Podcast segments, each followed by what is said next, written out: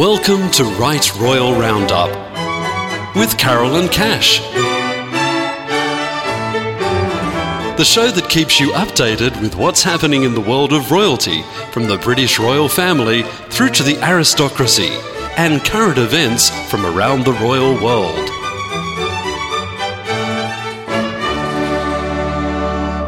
Hello, and welcome to a brand new year at Right Royal Roundup. I'm Carolyn Cash, and coming up later on today's show, Kensington Palace versus the Trolls, why we're supporting hashtag Hello to Kindness, Queen Elizabeth sends her condolences for floods in Townsville, has the stolen Swedish royal regalia been found, and it has been six years since the revelation regarding those bones found in a car park, so stay tuned.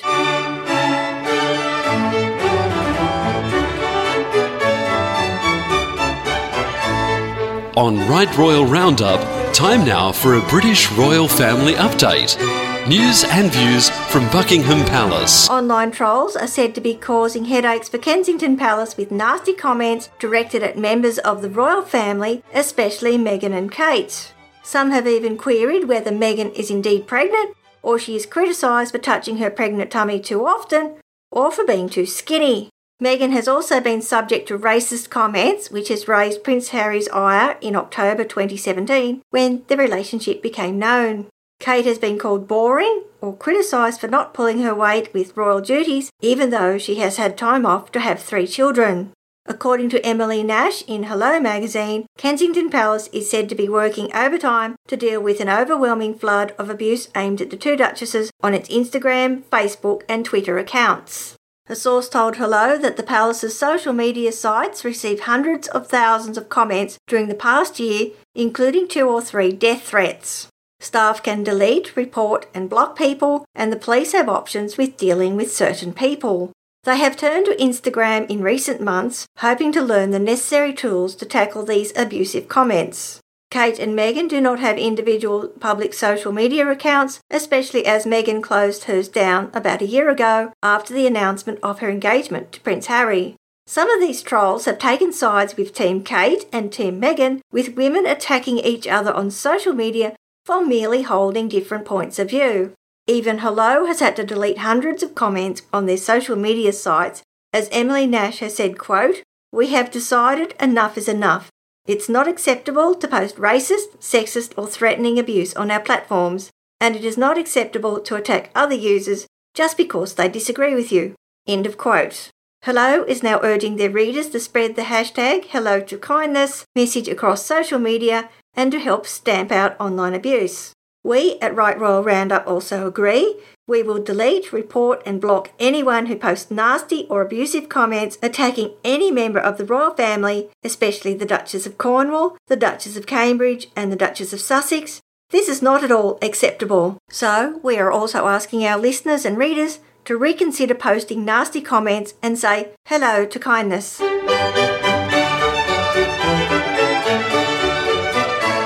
Visit Right Royal Roundup on Facebook or follow us on Twitter at Right Royal Roundup. Or you can check out our website, rightroyalroundup.com.au. There is an article claiming Queen Elizabeth II has surpassed Eleanor of Aquitaine as, quote, longest reigning female ruler.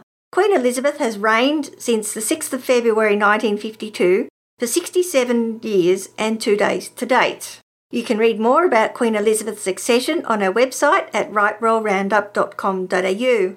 However, we would like to point out that Eleanor of Aquitaine, unlike Queen Elizabeth, was a queen consort, not a queen regnant, one who rules in her own right. Eleanor of Aquitaine was married to two kings, firstly to Louis VI of France from 1137 to her annulment on the 21st of March 1152 after they produced two daughters but no son. Then she married Henry II when he was the Duke of Normandy on the 18th of May 1152 two years before he inherited the English throne. She was Queen of England from 1154 to Henry's death in 1189, and as Queen Dowager during the reigns of her sons Richard I and King John. So that is about 50 years as Queen Consort. Eleanor acted as regent when her son Richard the Lionheart participated in the Third Crusade. However, Eleanor ruled as Duchess of Aquitaine in her own right from the 9th of April 1137 when her father, Duke William X, died for about 66 years until her own death on the 1st of April 1204 in Poitiers. We have compiled a list of longest reigning queens regnant and duchesses on our website with this week's show. Why not visit our website at rightroyalroundup.com.au to see who made the list? However, you need to become a patron to access the contents.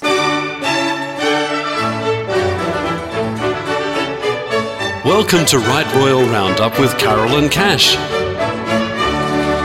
Now crossing live to the throne. Queen Elizabeth has sent messages of condolences to the Premier and Governor of Queensland regarding the floods in Townsville. The message reads, quote, Prince Philip and I have been very saddened to hear of the severe floods impacting on so many people in North and far North Queensland.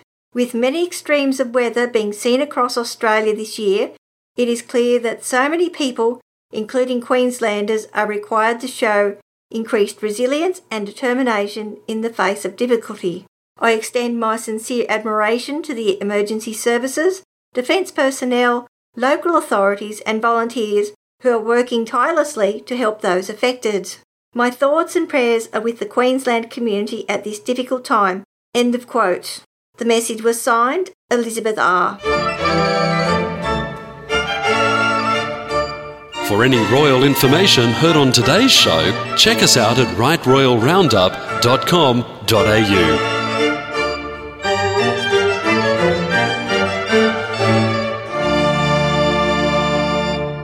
According to Radio Sweden, police have said they have found what they believe are the priceless royal regalia in a rubbish bin in a northeast suburb in Stockholm.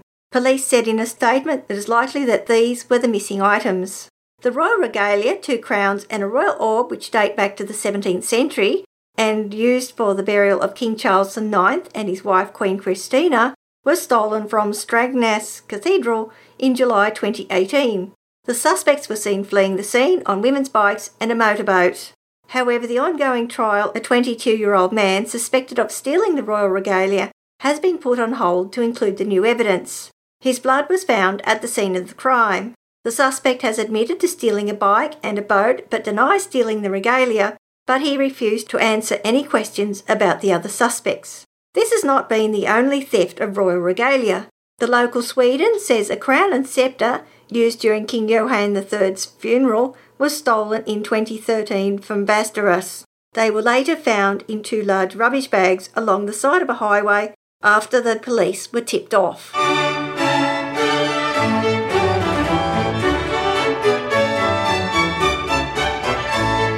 On Right Royal Roundup, we now go back in time for some Right Royal Regal history. It's hard to believe it was exactly six years ago on the 4th of February 2013 when the Richard III Society confirmed the remains found under a Leicester Council car park were in fact the last Plantagenet king. King Richard's remains, or their whereabouts, had remained a hotly debated topic in British history until the archaeological team at Leicester University found them in Greyfriars. Scientists were able to track down living relatives through DNA testing, including a Canadian and an Australian. He was the last English warrior king to die in battle, aged 32, at Bosworth Field when fighting to defend his crown against Henry Tudor, who ruled as Henry VII. King Richard's skeleton was found with severe scoliosis, so he wasn't the hunchback Shakespeare portrayed him to be, but a human being. Dr. Phil Stone, chairman of the Richard III Society, had congratulated Philippa Langley, who led the Looking for Richard project, for her determination to see the project through. He also thanked the scientific team at Leicester University for their achievements. Philippa Langley had said, quote, The discovery of King Richard III is nothing short of miraculous, an emotional link to a bygone age. This historic moment represents the culmination of an extraordinary four year quest to uncover the real Richard III. Today that dream has been realised. To those around the world who saved the Greyfriars dig from disaster and cancellation, you have our mandate when you said, Search for him, find him, honour him. It is now time to fulfil this mandate and to honour this much maligned monarch with a reburial that befits a king and a total reassessment of his life and times. This is the stuff of legends. End of quote. King Richard III was given a burial in Leicester Cathedral on the 26th of March 2015 amidst some modern day pomp and pageantry, with thousands watching his coffin pass by. The coffin left Leicester University via the Battle of Bosworth site before it arrived at the cathedral. Some threw white roses at the coffin, which were the symbol of the House of York during the Wars of the Roses. That's all we have for this week. Thanks for joining us, and we look forward to your company again next week.